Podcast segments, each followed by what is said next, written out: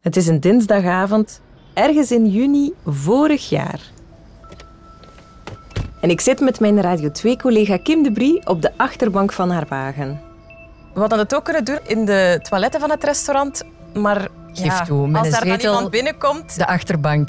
Iets of wat geblindeerde ruiten maakten het ook nog wat veiliger om het daar te meer doen. privacy.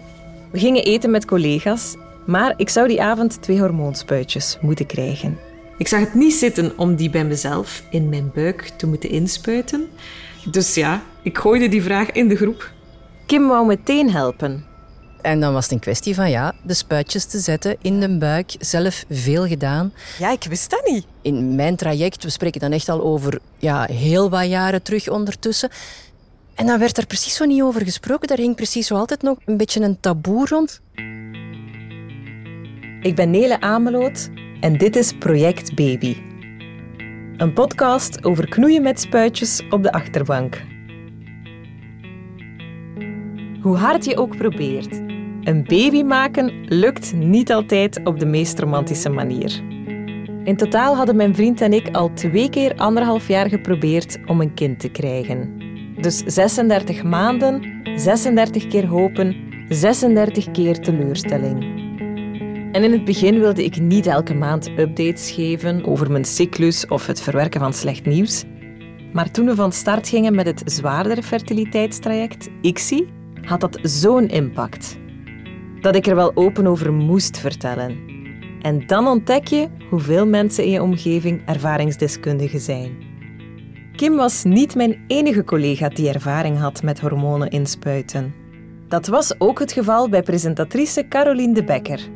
Ik voelde me echt gewoon een kip vol met eieren. Allee, ik heb nog nooit zo'n borsten gezien. Die was bijna Lola Ferrari, of hoe heette die? Ja, dat was ook elke dag huilen van die hormonen en emotioneel. En Amogar, mijn collega's rond die periode. Die hormonen werkten zo fel bij mij dat ik op een gegeven moment vol eieren zat. En dat ik eigenlijk op mijn kont van een trap moest, omdat ik niet meer recht kon staan. Achteraf bekeken was het niet slecht dat ik haar verhaal nog niet kende toen ik met de hormoonmedicatie begon. 3, 2, 1, Bij mij heeft mijn man dat nooit gedaan. Die dacht, jij bent dokter, je moet dat maar zelf doen. Dit is fertiliteitsarts Mariam Shiri. En ook dat branden en dat piekte. Ja, je dus- moest je eigen zo pijn doen. Zij werd zelf ook mama dankzij een fertiliteitstraject. Wij nemen volledig uw cyclus over. Hè? Dus wij gaan volledig gaan synchroniseren en timen. Daarom ook dat je die twee spuitjes krijgt. Het ene spuitje is om te stimuleren. En het andere spuitje dat je krijgt is eigenlijk om te gaan onderdrukken. Onderdrukken, zodat er geen spontane ijsprong komt. Dit is de linker eierstok. En daar beginnen de eitjes langzaamaan een beetje te groeien. Ze zijn wel nog klein op het ogenblik. Er moeten liefst zoveel mogelijk eitjes rijpen in de eierstokken. Dus is er om de paar dagen een vaginale echo om te zien hoeveel er aan het rijpen zijn en hoe groot de follikelblaasjes ondertussen zijn waarin die eitjes zitten. Dit leken allemaal wel eitjes te zijn die zullen mee uitgroeien. Dus een aantal toe ziet er eigenlijk op het eerste zicht wel goed uit. Het is wel te vroeg om echt al te voorspellen hoeveel dat er gaan zijn bij de pick-up. Hè? Telkens met een bloedonderzoek erbij. Klein prikje. Een klein prikje. Ik heb het even nageteld en verspreid over het jaar 2022 heb ik 28 bloedafnames gehad. Zo, we gaan even kijken. Dus je hebt nog voldoende medicatie voor twee dagen, hè? In ons ziekenhuis, het AZ Delta in Roeselare, is er een team van een vijftal fertiliteitsconsulenten die dag in dag uit trajecten begeleiden. Je informeren, je opbellen met de resultaten van je onderzoeken. Goedemiddag Nele. Ik ben net een keer het verslag aan het ophalen. Op de meest uiteenlopende momenten moet je langs voor die onderzoeken. Wanneer, hoe vaak, dat weet je meestal maar een dag of twee op voorhand. Goed, ik begin met de binnenbekleding van de baarmoeder, die er eigenlijk zeer mooi opgebouwd uitziet. Hè? Dus het eh, bedje voor het eventuele embryo is al klaar. Hè? Ik kon gelukkig meestal thuiswerken op dagen waarop ik langs moest in het ziekenhuis, maar dat lukt niet voor iedereen. Ja, dat is inderdaad iets dat wel terugkeert. Hè. Um, je hebt al vaker telefoon. Nee, nee, nee, nee, ah, nee, nee, nee, nee, nee, nee, gelukkig niet. Nee, nee, het was niet de eerste keer. Mariam Shiri kreeg onlangs telefoon van een werkgever die niet begreep waarom zijn werknemster zo vaak bij haar langs moest. Het was ook iemand die mij kende. Dus de drempel was eerder laag, omdat het uiteraard not done is om een arts te bellen over een, over een patiënt. En dat heb ik ook duidelijk gezegd. Ik heb gezegd, oké, dit is beroepsgeheim, hier eindigt het. Ehm, maar dat is wel zo. Hè. Dus de combinatie werk en vruchtbaarheidsbehandeling is niet gemakkelijk. En dat merk ik heel hard. Merk je vaak dat er patiënten schrik hebben om hun werkgever in te lichten en dat ze dan excuses zoeken naar, naar die werkgever toe? Ja, toch wel hoor. Ja. Het is ook daarom dat ik, van zodra dat ik merk uh, dat, daar, allee, dat mensen zien van oké, okay, die agenda, oei die behandeling, ik ga daar misschien toch een beetje mee wachten, want het is een moeilijke periode in mijn werk. Dan probeer ik daarop in te pikken. Maar langs de andere kant heb je ook heel veel zelfstandigen, hè, die eigen baas zijn eh, in een eigen bedrijf, maar die het ook heel moeilijk vinden om hun werk los te laten. Hè. Ik heb bijvoorbeeld een, een kapster die, die heel veel klanten heeft um, en die, die het echt heel erg moeilijk heeft om, om dan bijvoorbeeld, ik zeg maar iets, een kleuring uit te stellen omwille van haar eigen behandeling. En dat vind ik dan zo jammer. En dan zeg ik, kijk, hey, probeer toch heel even nu jezelf op de eerste plaats te zetten. En misschien moet je daar ook met je klanten over communiceren dat je bezig bent met een behandeling.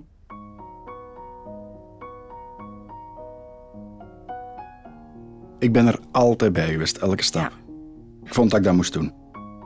Thijs van Este ging altijd mee, zelfs naar de follikelmetingen. Want het is toch altijd, dat vond ik toch on, ja, onzeker. Je bent bijvoorbeeld aan het werk, je moet even naar het ziekenhuis op onderzoek. Mhm. Je weet niet wat je daar zal te horen krijgen. En een uurtje later ja, ben je terug aan het werken. Maar Ja. soms zijn er wel dingen die je eventjes wil verwerken soms. Of... Ja, ja, ja, ja. Maar ik vond dat op een duur ook een mooi deel van het ritueel. Ja. Vanuit de Kempen op ons gemakske naar Leuven rijden, dat hoorde er ook bij. Ik ben nog nooit in de Pizza Hut geweest, maar ik herinner me dat wij toen op de terugweg altijd zo ergens iets onnozel niet heel lekker gingen eten. Ook een beetje quality time. Ik weet dat wij ook Ja. soms zeiden van, we gaan op date. Nee, maar en de en- date was dan toevallig naar Tuzet Gent, maar... Maar ik merkte ook gewoon dat mijn vrouw, dat is een hele emotionele madame, een heel oprechte emotionele madame. En ik merkte ook gewoon dat hij daar heel veel deugd van had, dat ik er moest zijn.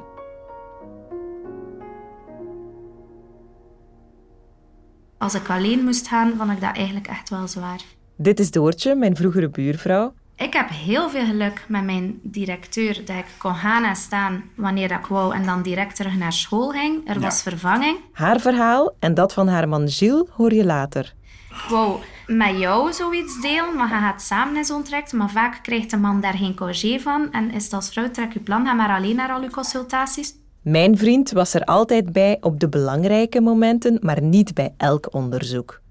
En er zijn blijkbaar verschillende types papa's. Ja, ja natuurlijk de, de overprotectieve papa's die elke keer naast hun vrouw hun handje vasthouden bij elke echo. En die ook uitgebreid vragen stellen.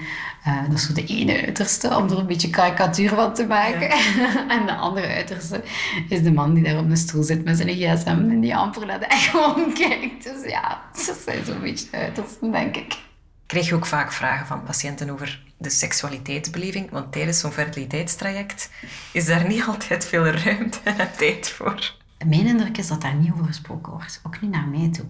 Ehm, het is nu ook niet zo dat ik daar actief naar vraag. Misschien moet ik dat wel meer doen.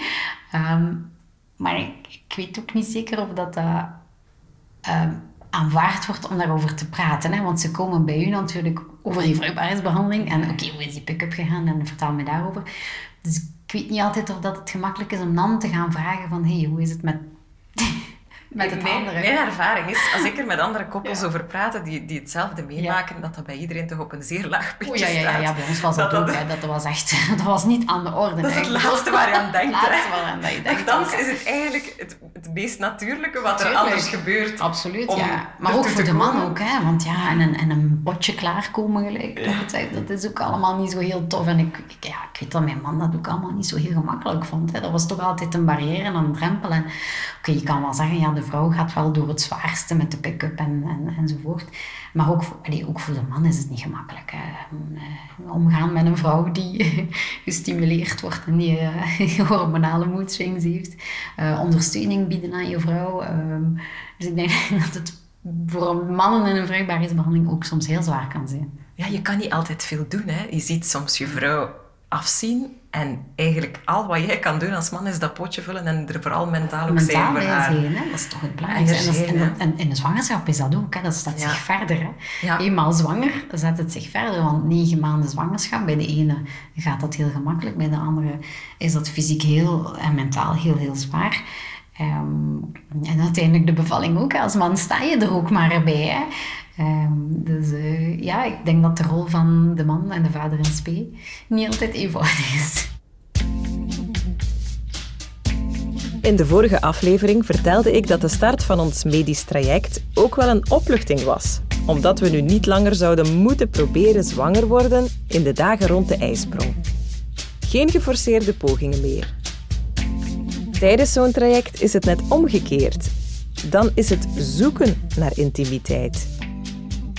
We hebben vier jaar lang dat traject gehad. Ja, vier jaar lang wordt er gewoon pingpong gespeeld met uw libido. Dat waren niet onze meest sensuele jaren. Dit zijn Mathieu en Charlotte, twee vrienden van mij die ook in een fertiliteitstraject gezeten hebben. Charlotte is een prachtige vrouw. Ja, en ik ben dan wel iemand ja, met, een, met een groot libido. Met een goede appetijt. Met- ja, voilà, dat is mooi gezegd. Met een goede appetijt. Maar, maar als man, ik, heb, ik had dan ook wel zoiets van... Ja, ik ga ook niet liggen zagen tegen Charlotte van zich. Ik heb te weinig seks. Ik hield dat voor mij, maar pas op. Dat wordt een lange tijd op den duur. En in het begin kon ik daar wat moeilijker over praten ook.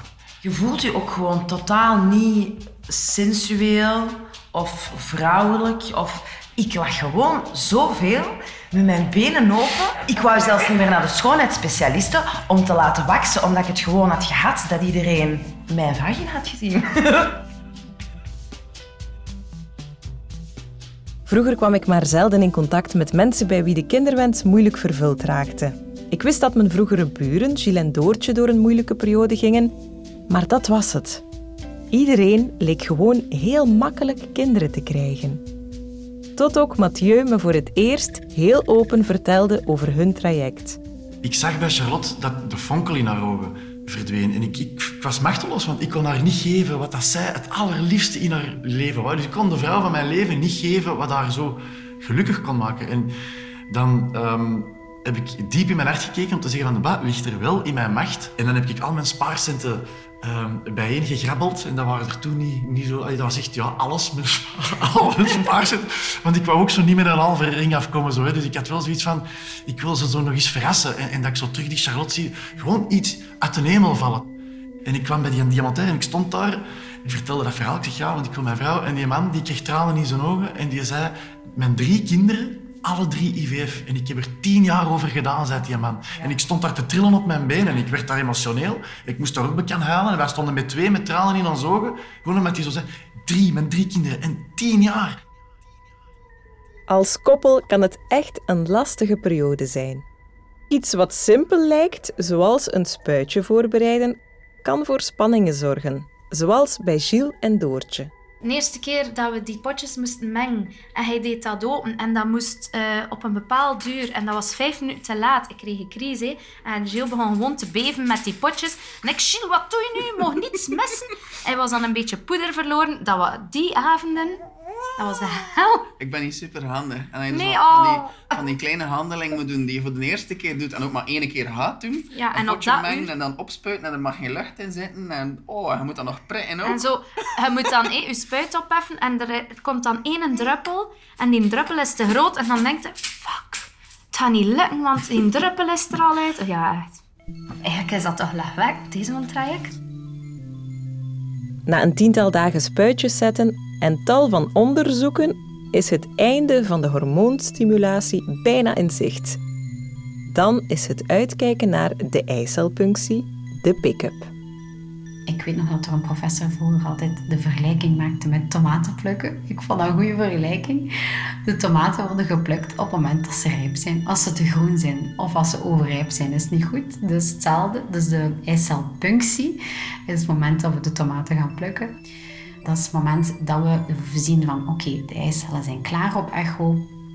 Enkele dagen voor de pick-up ben ik mijn oude zwangerschapsbroek beginnen dragen. Mijn buik was enorm opgeblazen door de hormonale veranderingen en ik kon er niet tegen dat een gewone jeans op mijn onderbuik duwde. In die eierstokken zijn de follikelblaasjes op dat moment zo'n 2 centimeter diameter, Precies van die grote knikkers. Ik was blij dat de dag van de verlossing was aangebroken. Vrijdag om uh, 7 uur 20 mag je aanmelden aan ingang Oost. Ja. En dan om 7 uur 30 ben je ongeveer dat op fertiliteit. hè. Ja. Eh, en tegen 8 uur eh, beginnen we met de pick-up. En dan gaan we onder lokale verdoving, en sommige centra onder algemene verdoving, via een naald doorheen de vagina naar de eierstokken en zo één voor één die eicellen gaan plukken en eruit gaan halen. Ik had van een aantal vrouwen gehoord dat die pick-up pijnlijker was dan hun bevalling achteraf. Dus ik was blij dat het bij mij onder volledige verdoving mocht.